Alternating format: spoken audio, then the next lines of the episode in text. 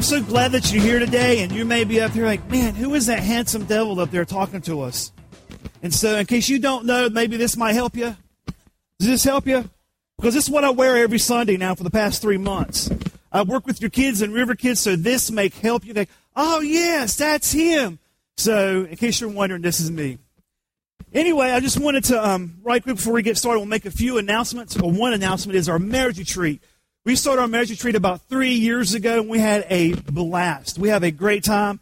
And it's not a lot of teaching. There are some teaching there, but it is an opportunity for you to get to know other people in our church. And so if you're interested in going on a marriage retreat, if you want to get to know other people that, are, that come to church here, that is a great opportunity to do that. And so on your connection card, just fill it out and then put an M on there, and that lets us know that you'd be interested in going on the marriage retreat with us.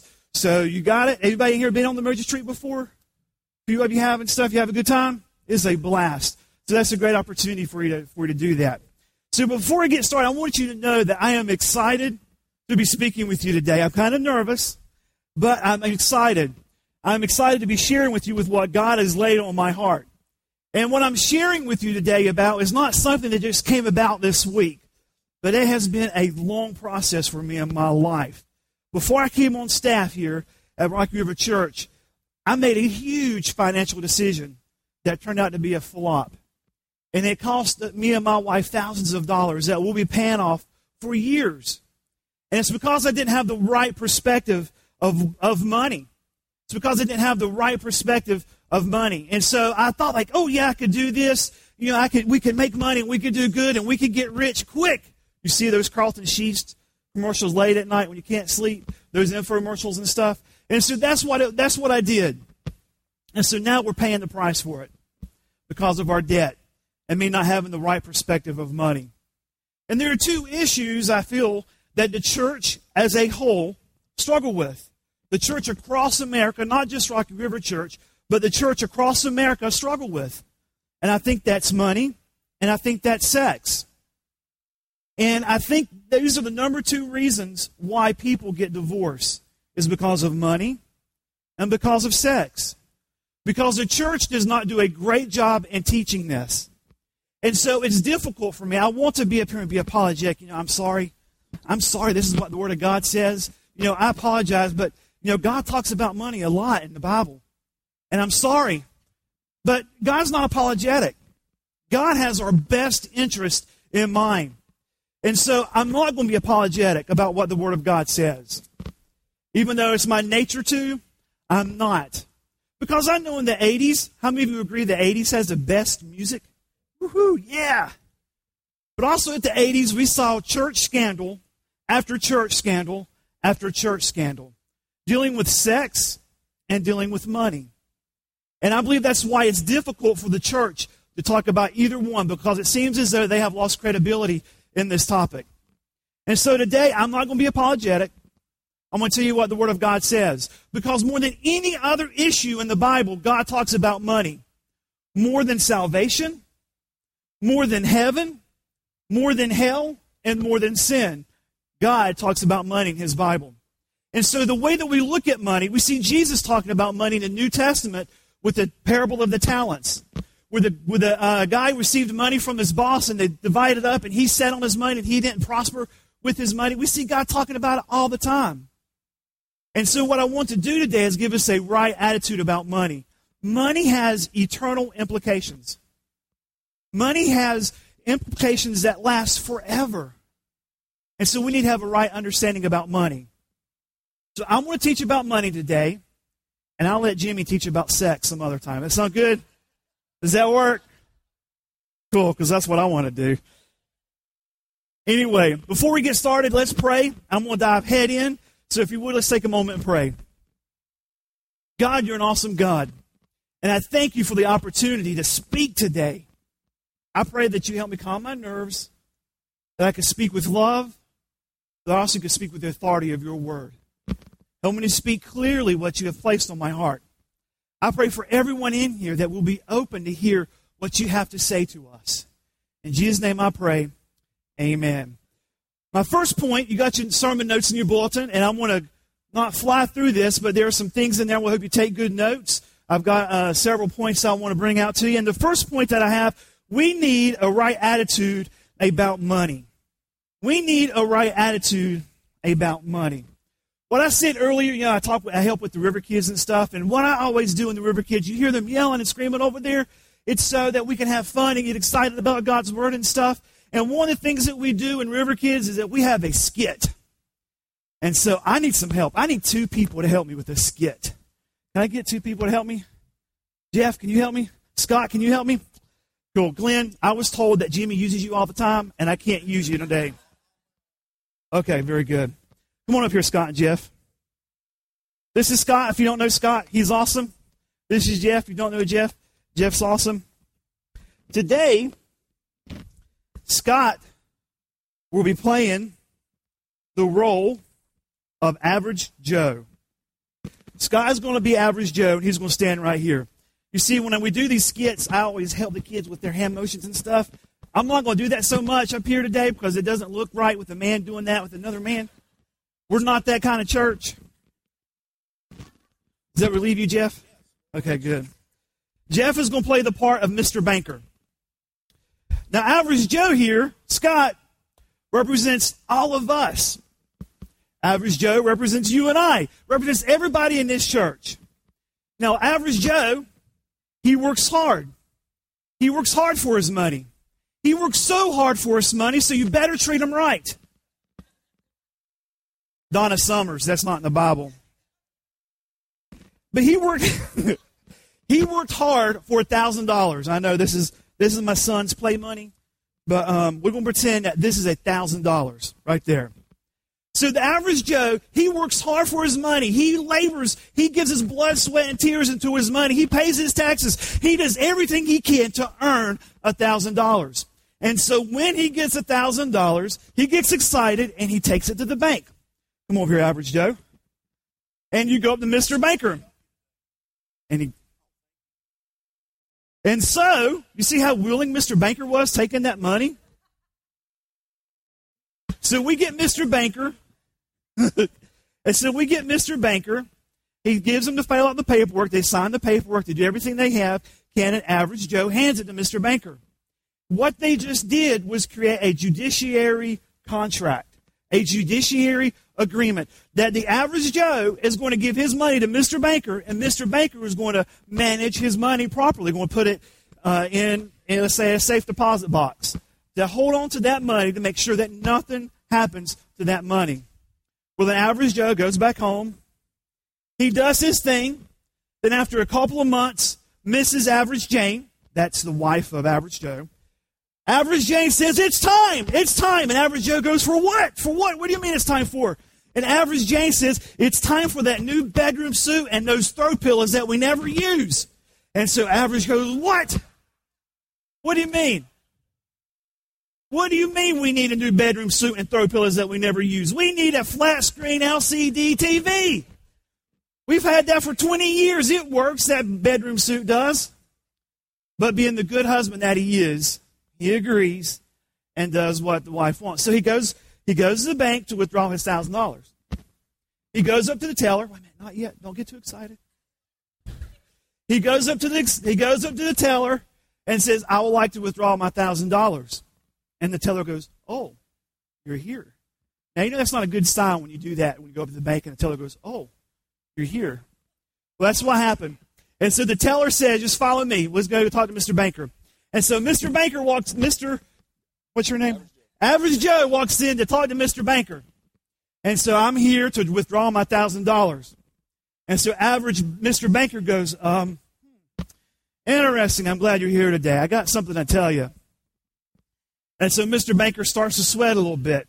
That thousand dollars that you left with us a few months ago, well, my wife, she needed a new china cabinet for the lake house we, we also needed more furniture for the lake house.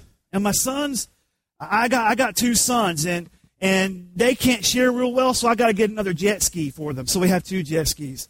You know, and so we, we just we just had to use your thousand dollars.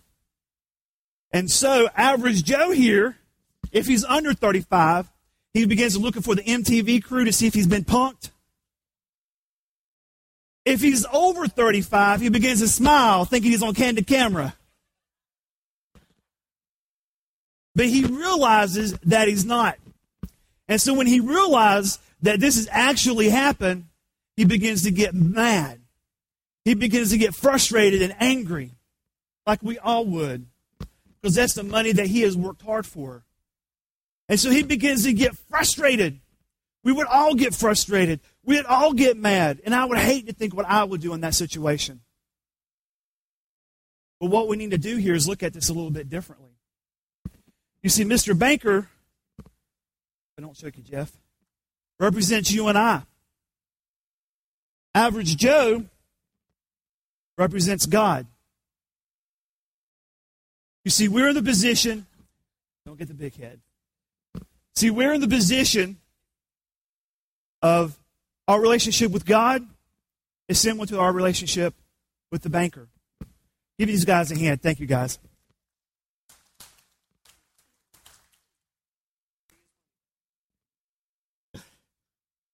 Got y'all twisted up there.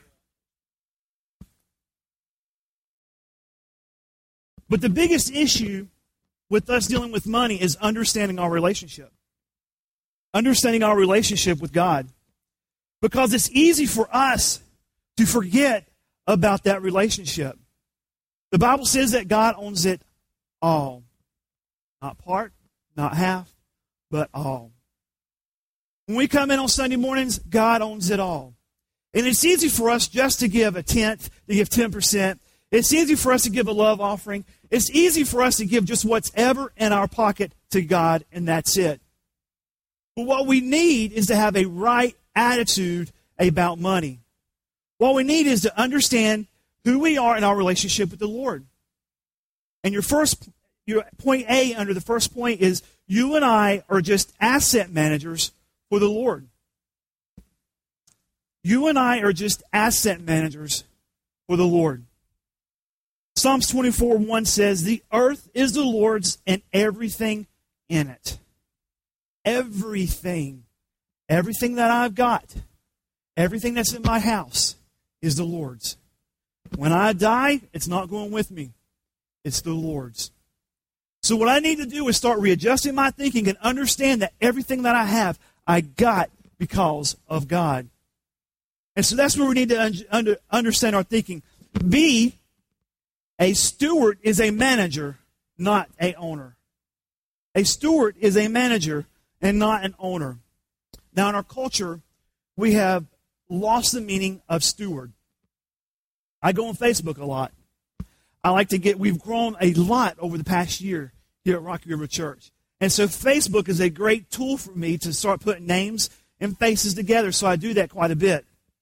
And also, I like to get to know people a little bit better. And so, when you click on the about or on the info, you go through and you see where they grew up at, where they live at, and what they do. You also, you see their occupation. I have not one time seen steward as an occupation. But in the old in the Bible, in the Old Testament, not the Old Testament, but in Old England, when the Bible was translated, the word steward was used a lot. When it was translated from into the common language, into the language that everyone spoke. Because at one time, not everybody had access to the Bible because they couldn't understand it. They'd have to go to the priest at the time, and the priest would interpret for you. And so Mark Gutenberg, you ever heard of the Gutenberg press and stuff? He invented the Gutenberg press so the Bible can be translated into the common language. And so this was during the time, everybody seen Braveheart? Anybody love Braveheart? Is that one of your top 10 movies? That's where Mel Gibson is portraying William Wallace. He's got that face paint. He's riding in front of the army. He said, Do you want to die as free men or live as slaves? And everybody's going, We want to die. We want to die. And everybody's getting all excited and pumped up and they're ready to go to war and stuff. This happened about 1611. This is when this all this started taking place. This is when the Bible was translated into the common language. And so during that time, the common language, they used steward. You knew exactly what the word steward meant. You were a steward of this, and you were steward of that. Stewardship, stewardship, stewardship was a basic word with a basic understanding. And so, what stewardship was during this time, you had castles. You know, Robin Hood. You ever seen the movie Robin Hood? They had all these castles and stuff. Well, the castle, they lived a noble. A noble owned the castle. He also owned a realm. And a realm was a lot of land that's about the size of Cabarrus County. Very rarely was it smaller. It was most times bigger than Cabarrus County, but they owned the realm. And so the noble owned the realm. And inside that realm, there was businesses, business transactions that happened. Um, the steward would also take care of the of the crop rotations of when to plant what, where to plant what. What he also took care of the peasant labor. You know, the people who did this stuff, who worked. And he took care of the banking. He took care of the merchant transaction. He ran the realm, and he lived in the second nicest home in the realm. But the thing was, the steward was not the owner. The noble was the owner. The steward functioned and did things for the owner. He made the decisions and ran the realm. And so that's what we need to look at our relationship as. A steward is a manager, not an owner. 1 Peter 4:10 says, "As every man hath received the gift, even so minister the same to one another, as good stewards of faith, of, as good stewards of the manifold grace of God." So understand that we're not owners. We are just stewards with what God has given us to use it for His purpose, to use it for His glory. Now, don't misunderstand me here that I'm not saying that we need to not have nice things, because that's not the case at all. We just have to be good with the understanding of our money and what we do with our money. Number two, instructions on giving. The Bible says to give a tenth. The Hebrew word is a tithe. Leviticus 27:30 says a tithe is everything from the land, whether grain from the soil or fruit from the trees, belongs to the Lord. Everything belongs to the Lord. It is holy to the Lord. Now you see my name is Donnie Eisenhower. And I like stuff. I like stuff. You could ask my wife. You could look in my garage because I can't park my cars in the garage because I got stuff. You could look in my office because my office is full of stuff. I've got a side job to where I go into these foreclosed homes when the bank takes them over. And I'll go in there and I'll give a price to the bank to clean them out. And man, just about every house I walk into, there's something that I want. And there's something that I feel that I need, although I don't need 400 yards of coaxial cable. Although I feel that I will at one point. And so I struggle with wanting stuff. But also, not just free stuff. If you offered me something, I would probably take it. But not just free stuff. I want stuff that plugs into the wall with electronics and stuff. And so I need to have a right understanding about money and where the things come from and how to honor God and what to do with God. I need instruction on how to have my relationship with God and how to give. And this is where we get it. You know, Leviticus 27 3. When this scripture was written, the children of Israel, they were agrarian society. They were farmers. They had crops. They had cattle. They had grain. They had sheep.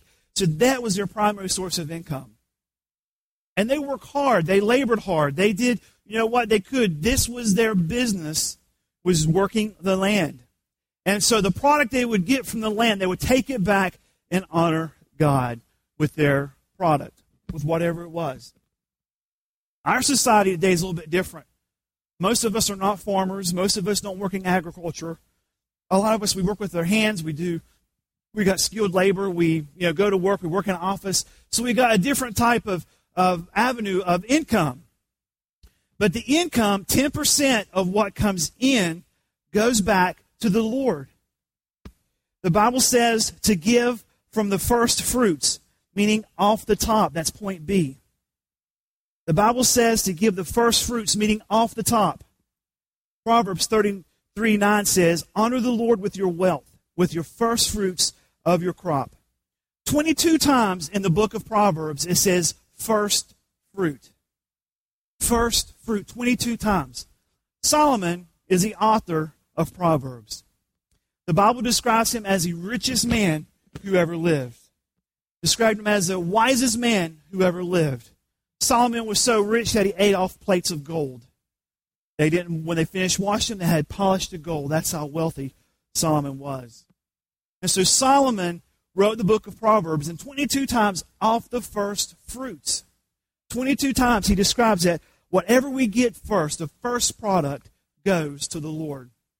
So before I write a check to any bill, before I write a check to um, you know to go out to eat, before I write a check to do this and do that, the first thing I do with my check, the first thing I do with my money is to use it to honor the Lord. C. the tithe goes to the local church, which in the New Testament provides the same function of the storehouse in the Old Testament. The tithe goes to the local church, which in the New Testament provides the same function of the storehouse in the Old Testament. The main job of the storehouse in the Old Testament was to help take care of the widows, help take care of the orphans, help take care of people who are in need. In the New Testament, it changes from the storehouse to the church.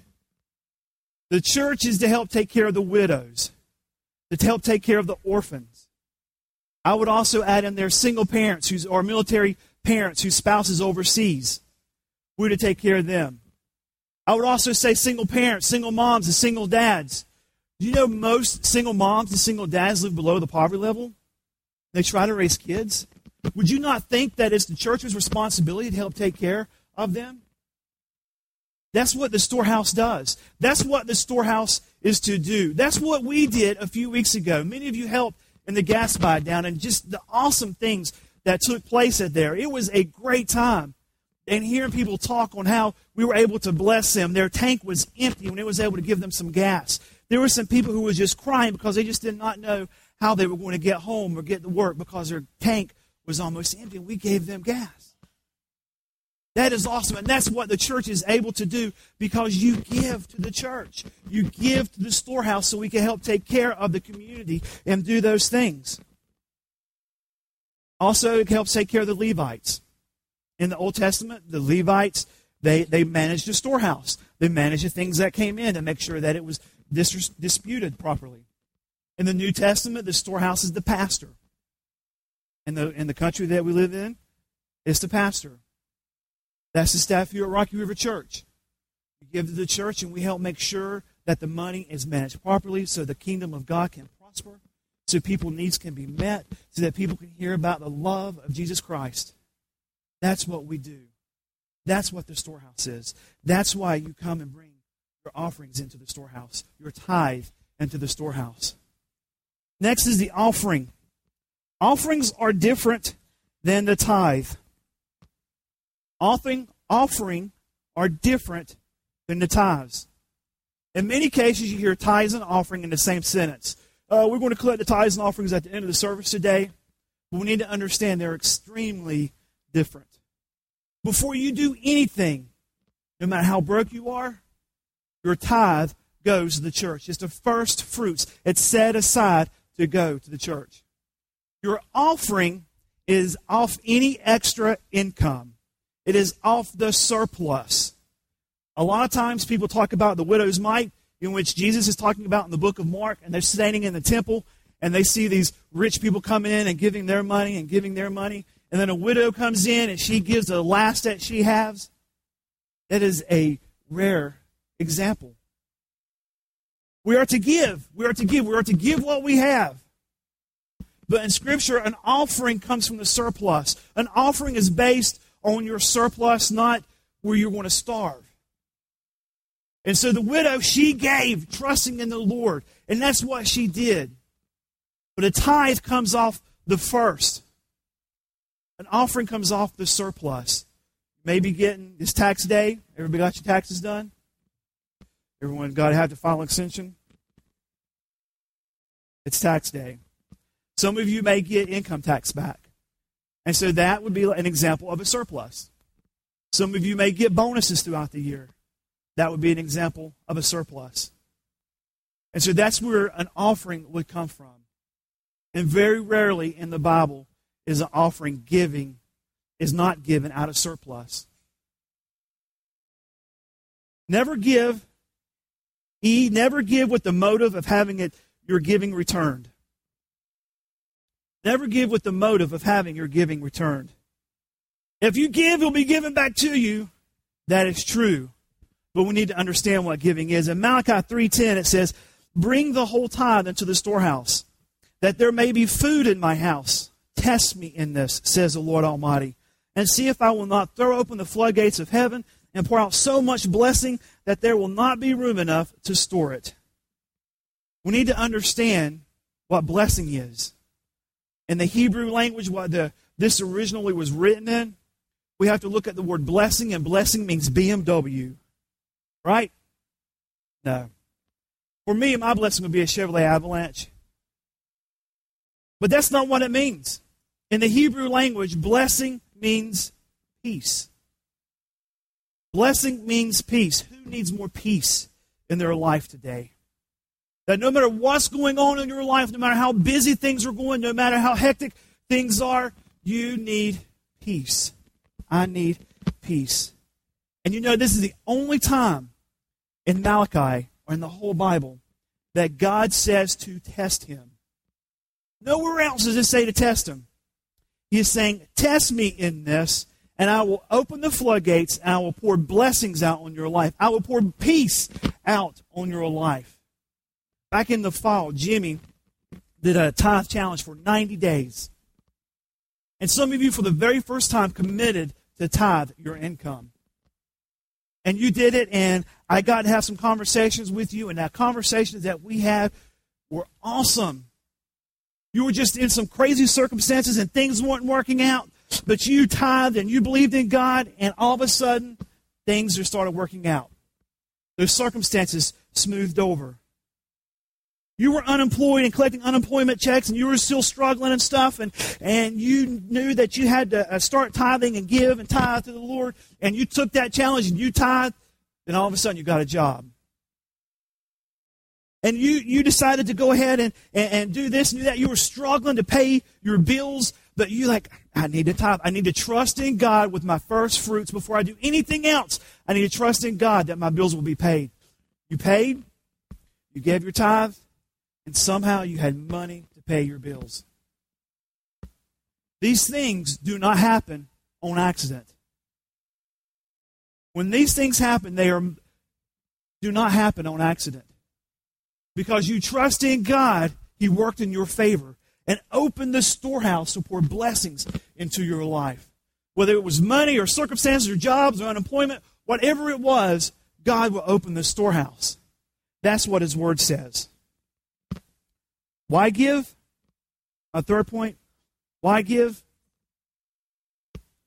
Me and my brothers, we grew up in church.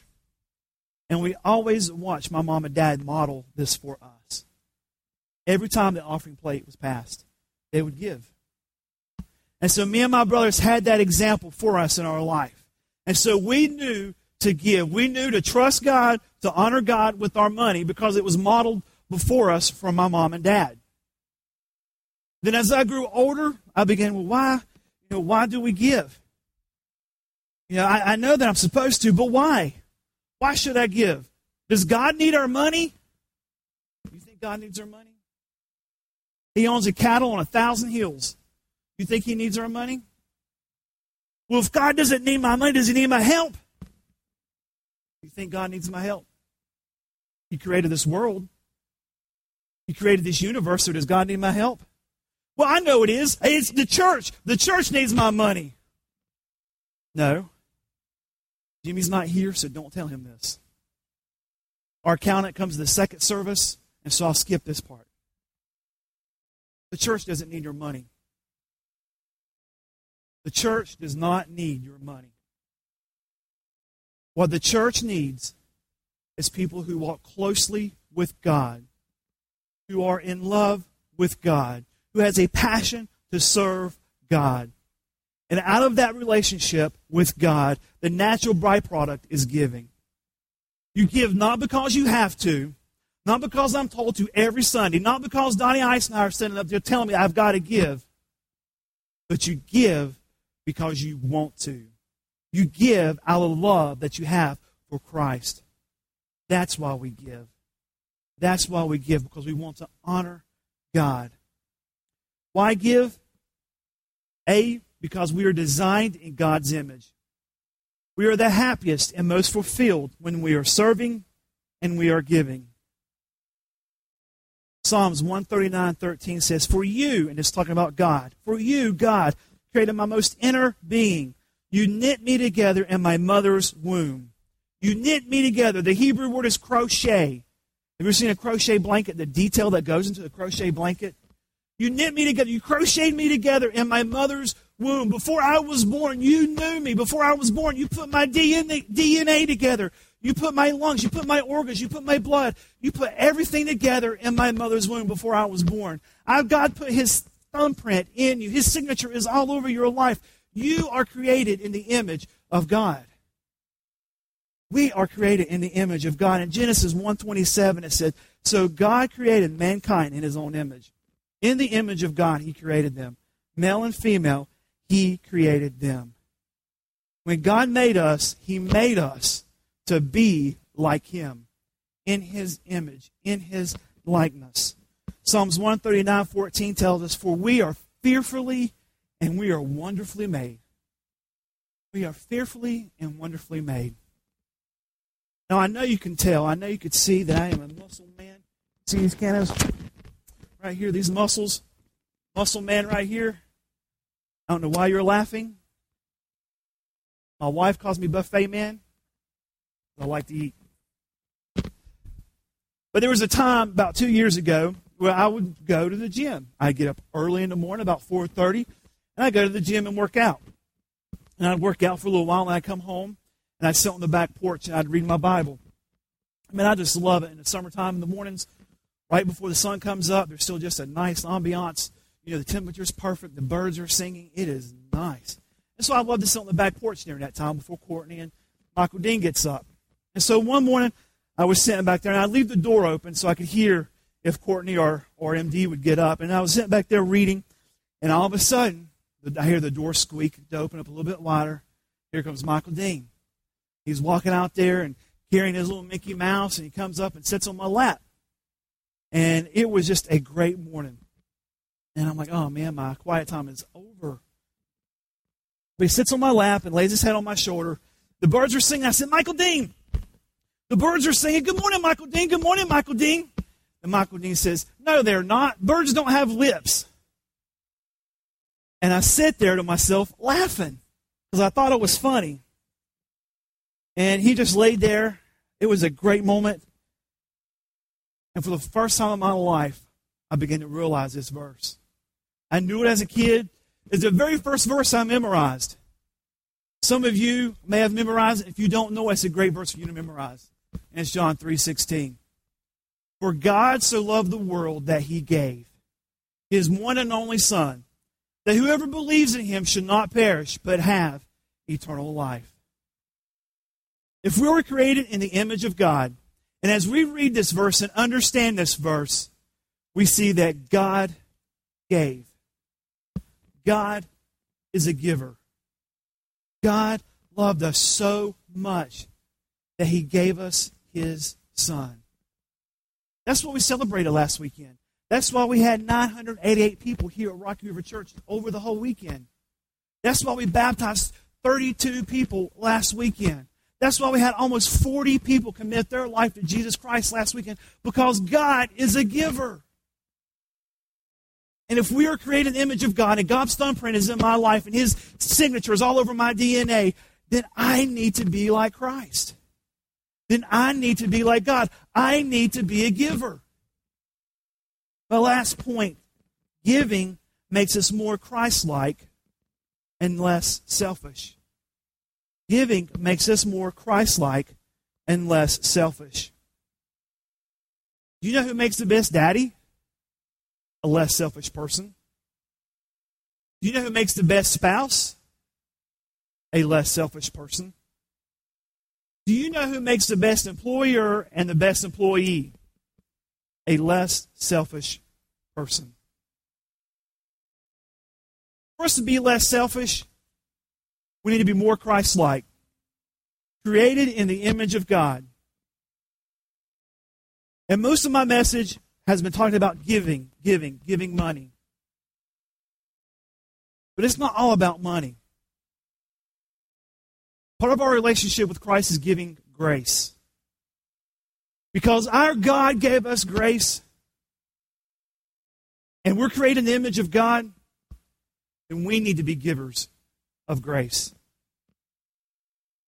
Maybe there's someone in your life right now you're just struggling with and you're holding the grudge against.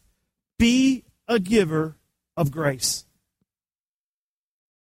Maybe there's someone in your life they have done you wrong.